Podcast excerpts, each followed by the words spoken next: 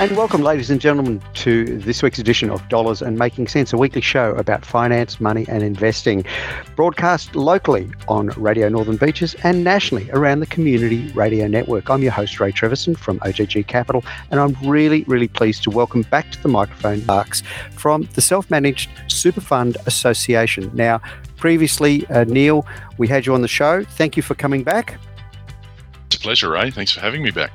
Wonderful. And uh, look, the, the, the, last show that we talked about, you know, are SMSFs appropriate for you? I think that's a great 1.01 type of question to pose because there's such a popular vehicle for uh, for retirement. I'm an SMSF owner myself. I'll, I'll uh, volunteer that information early and often.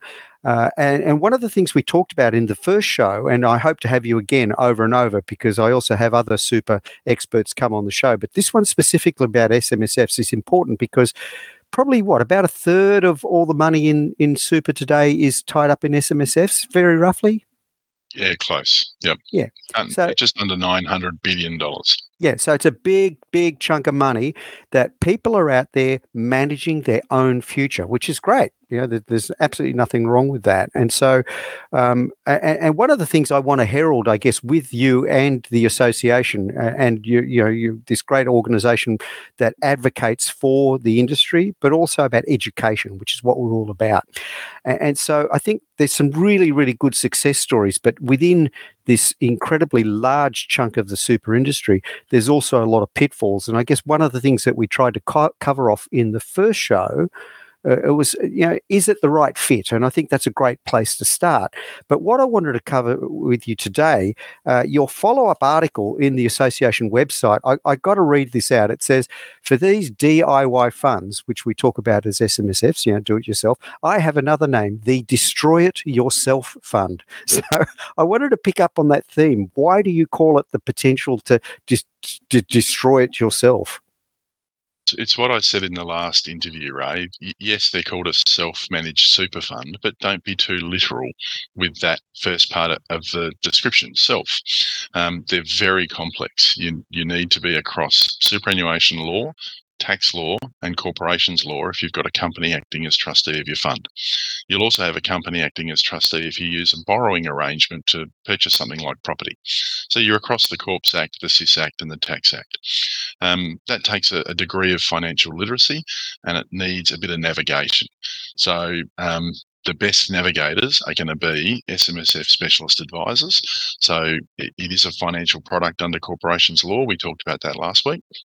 Um, that means you need to get advice from a licensed financial advisor. So, our view is yes, they're a self managed super fund. That means you have ultimate say, control, and responsibility, um, mm. but don't do it alone. Get a team of experts around you and navigate safely. That's really the key.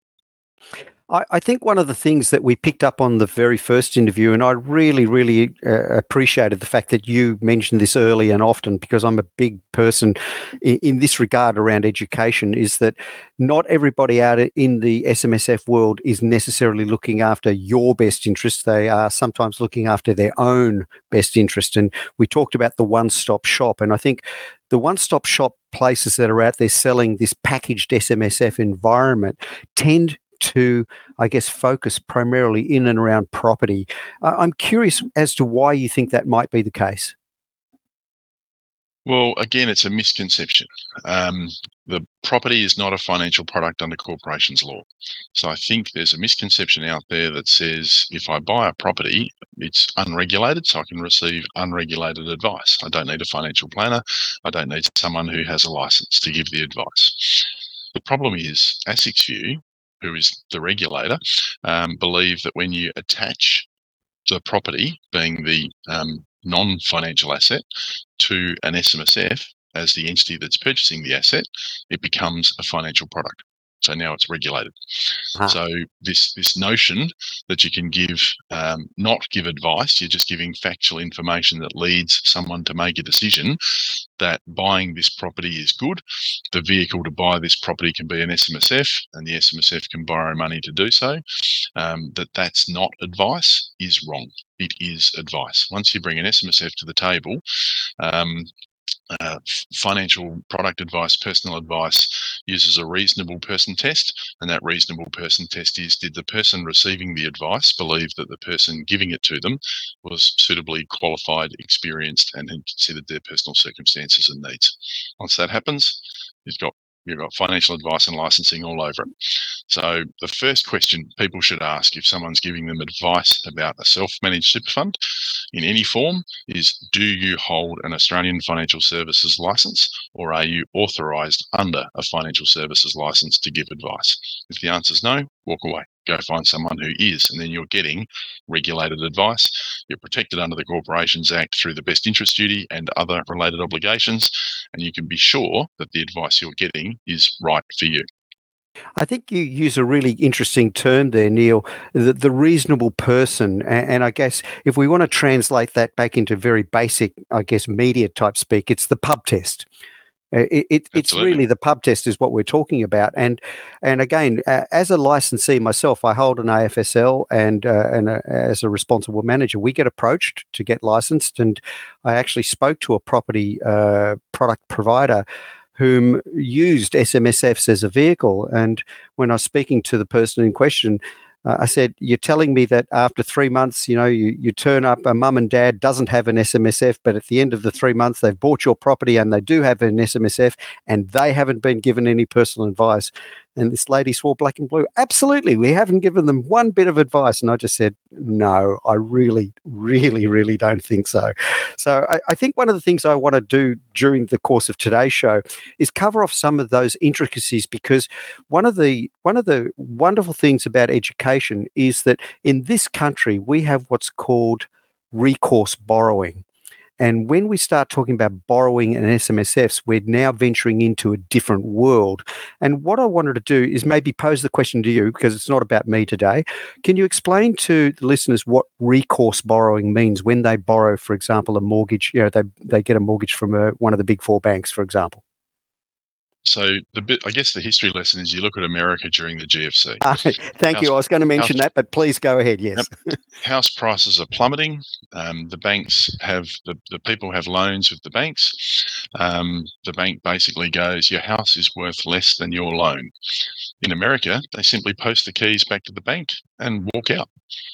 It's the bank's problem. If the bank sells it for less than they owe, that's the bank's problem. So the banks collapse. In Australia, we have full recourse borrowing, which means the bank takes security over your house. Really simply, 20% deposit on a million dollar house means you put in $200,000, the bank lends you $800,000. If at a point in the future the house price drops to $800,000 and you can't afford to keep up your loan repayments and the bank calls in the loan, so foreclosure, at that point, the bank sells your house for $800,000. The bank keeps its whole $800,000 to repay your loan, and your $200,000 of hard, hard fought savings and equity is evaporated. And you've got to chalk it up to a life experience. It's a horrible thing. Um, so the difference became with SMSFs you have to protect the retirement savings of the individual. And this is something I'd really love to talk to you about, Ray. Um, SMSFs are a great wealth creation vehicle, wealth protection vehicle. So your superannuation funds are protected from creditors in bankruptcy. Right? So if you've got an SMSF that owns commercial property that you run your business from and your business falls into difficulty, it's too easy for people to go to their SMSF bank account and prop up their ailing business.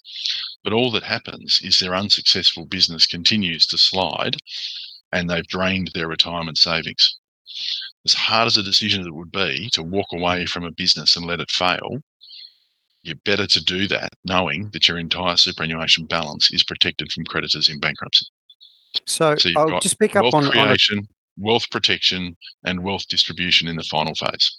So I just want to pick up on a few things there. So, for example, ladies and gents, one of the things that I always refer to and have done so in previous shows, if you're not quite sure about what happened in America, a really, really good Hollywood movie is called The Big Short. Okay, and I see you nodding wisely. Okay, so The Big Short had um, Steve Carell and uh, uh, Ryan Gosling and a whole bunch of uh, Christian Bale, and so and, and, it's very, very true to form. It's what happened, ladies and gents. You know, when you watch this movie, you sit there stunned that this kind of malfeasance occurred, but it did, and it, it, occurred at such a scale that it sent the entire world into meltdown and caused the GFC eh, in the late 2010, in the late 2000s. Two noughties. I can't remember. I don't know what, what to refer to that correctly, but 2000, but 2008, 2009. Correct. And so we're talking about collapse of economic systems around the world because of irresponsible lending. Now, here in Australia, we are protected because of recourse borrowing. And as you rightly point out, Neil, if you can't pay your mortgage, you are still on the hook. Now, um, we're going to go to a break very, very shortly, but we are going to come back from uh, the break and we're going to be talking about how SMSFs borrow and something called an LRBA, a limited recourse borrowing account. So, arrangement. Arrangement, that's right. No, a, a, LRBA, limited recourse borrowing arrangement. And the rules for SMSFs are very, very different to mum and dad going up to a high street bank and saying, give me a coded loan.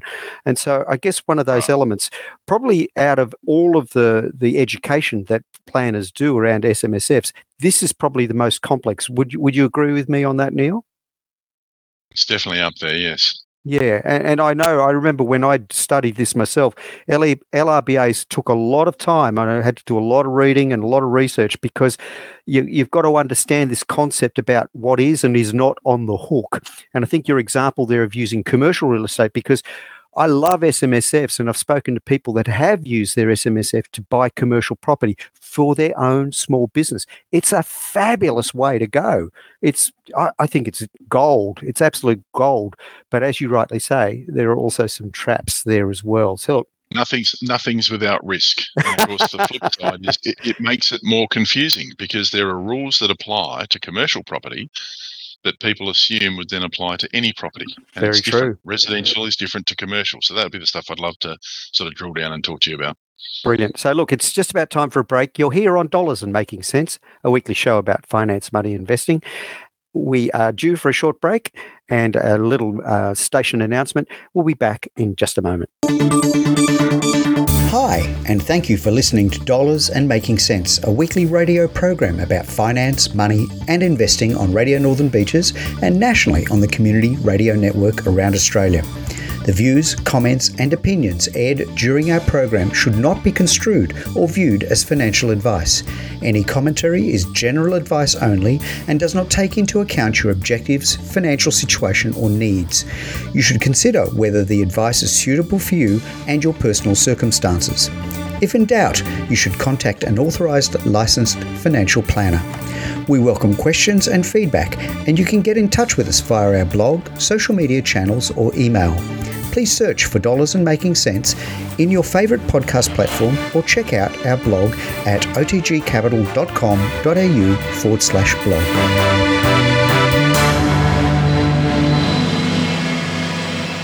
And welcome back, ladies and gentlemen, to Dollars and Making Sense, a weekly program about finance, money, and investing. I'm your host, Ray Treverson, and at the microphone this week we have returning Neil Sparks from the Self Managed Super Fund Association. He is a product expert and uh, an advocate for the SMSF industry. And today we are talking about property and SMSFs. Now, before we went to the break, Neil, we were talking about limited recourse borrowing arrangements. So I'm going to throw the microphone back to you.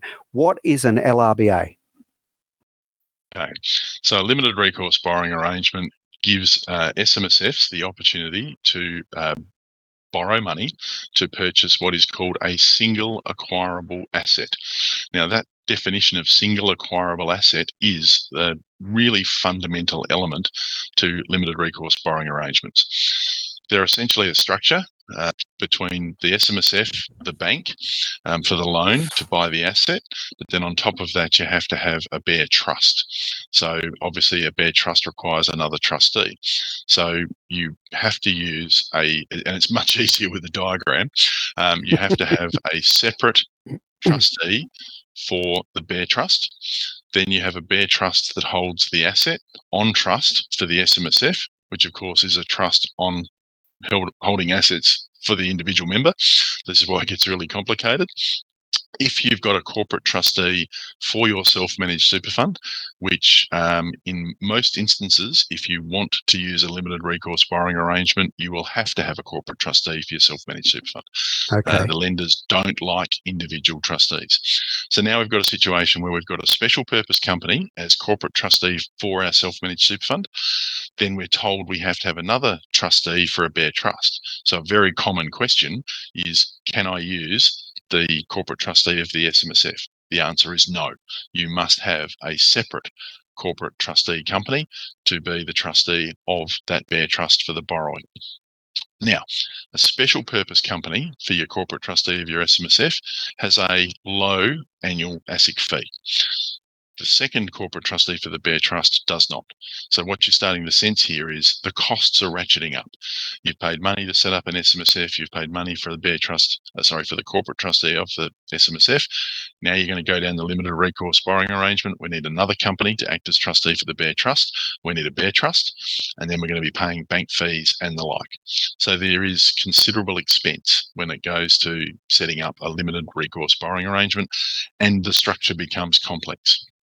Now, um, if you have uh, you're going well, you're very successful, and you want to set up another, you want to buy another property. Well, you need another bare trust for that property. Oh, right. Each each bare trust can only hold one single acquirable asset. Now, the good news is you can use the same corporate trustee that you used for the first bare trust for the 2nd and successive uh, successive trusts. So you only Okay. need that one, but you can have multiple bare trusts. Now you can use a limited recourse borrowing arrangement to buy property, but you can also use it to buy other single acquirable assets. So you could structure a loan to buy shares if you were that way inclined. It doesn't work in practice because a single acquirable asset means Westpac shares. So single acquirable asset or collection of identical assets. So collection of identical assets means you could buy shares, but you can only buy Westpac shares. You then have another bare trust and another loan to buy Commonwealth Bank shares.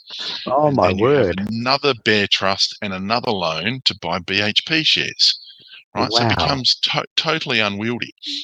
And then the next problem is it's a single acquirable asset collection of identical assets. They have to be bought and sold in bulk. You can't do dividend reinvestment plans. You can't sell 10%, take profit. If you bought a thousand CBA shares and they went up, you've got to sell a thousand CBA shares. So you can't treat it like a normal share portfolio. So this is what I was saying to you. It's the the complexity and the nuance in the rules that you have to go in my personal investing experience, I can reinvest dividends, I can sell to take profit, I can really play with this portfolio. Once you bring a loan into place, it all goes out the window. So the single acquirable asset. So if we now go to property, you go, I'm going to buy an apartment off the plan. So you can do that. You can buy an apartment off the plan as long as there's no settlement before the completion of the project. So you, you can do a house and land package as long as you don't settle the land and then build the house. It's got to be that you've bought a house and land package that is settled at completion of the house. So if you, because again, a single acquirable asset is potentially the vacant land. So if you use a loan and buy a block of land and then think you'll borrow later to build a house on it, you can't. While the loan's in place, the single acquirable asset is vacant land. You can't change the character of the vacant land. Putting a house on vacant land changed the character. It's not vacant land anymore. So you have Oh to right. pay off the loan. So this is this is what I talk about the, the complexity. So imagine this: you go, well, what I'll do is I'll buy the block of land personally off my super fund Ooh. to pay it, right? So then the loan's paid out. Then I'll structure a single acquirable, uh, an LRBA, to buy the whole thing um, and develop the building. And of course, once you've purchased a block of land personally, we've got another rule in SIS that says there's a prohibition against acquiring assets from a related party. The only exceptions are listed securities and business real property. Vacant land is not business real property, it's residential. So therefore, I'm prohibited from buying that block of land off myself.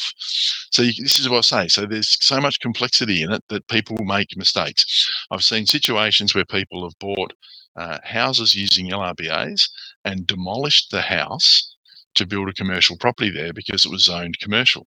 The minute you've demolished the house, you can't borrow any more money, you can't change the character of the asset.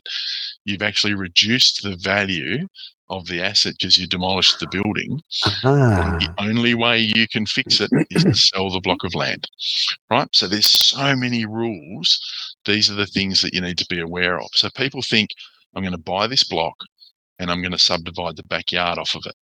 If there's a loan in place, you can't do that because creating a new block of land is changing the character of the asset.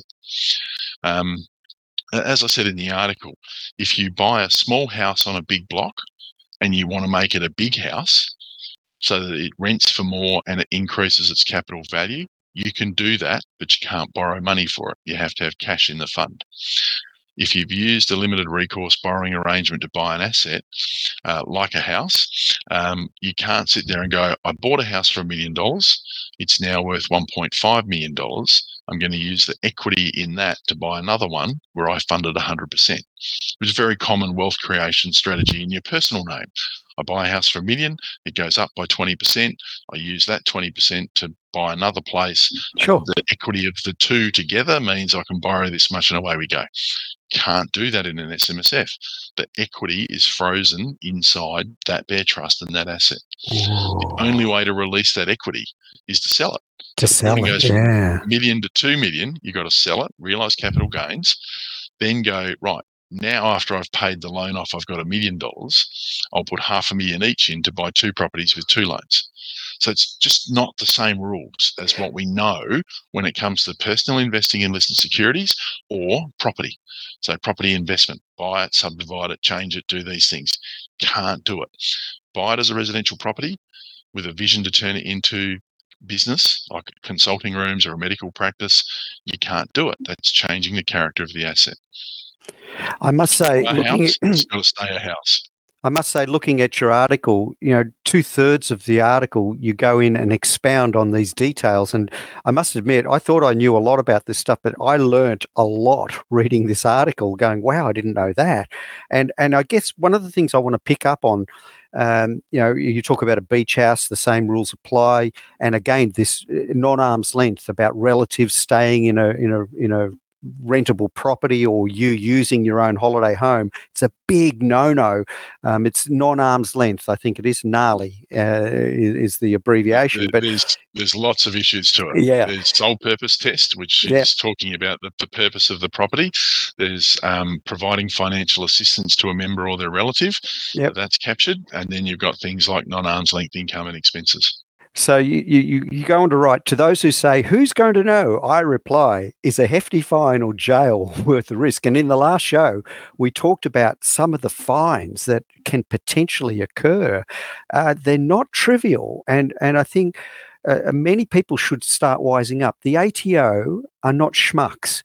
The ATO regulates the SMSF the SMSF industry. It's different to APRA regulated funds. So APRA uh, regulate the industry funds and the pr- private uh, superannuation funds, the big guys. But SMSFs are regulated by the ATO, and being under the same roof, they're able to see what you as a taxpayer are doing a lot easier than APRA can. Right.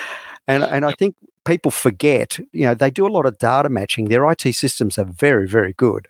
And, and so when reading through your, your article, I would highly, highly commend to people read what Neil has written here uh, and and take note because don't think that you can do it and oh nobody's going to know and you know I, I nobody it's just a small thing.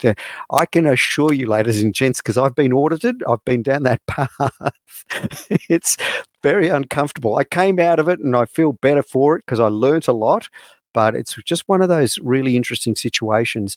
Um, you know, Neil, we keep on talking about you know being able to rely on educated people your association is there for people to come and talk to aren't they We're, we're a professional association, so we represent the accountants, the uh, financial advisors, the lawyers, the auditors, the actuaries, all the people that serve the SMSF industry. Mm-hmm. So these are the people that can be um, the greatest asset to the SMSF trustee. And we there's a lot of really resources. good material, a lot of yes. good resources yes. on your website too. So, Excellent reading material. SMSF Connect is our website for trustees, and that provides articles and, and insights and some education courses and things like that.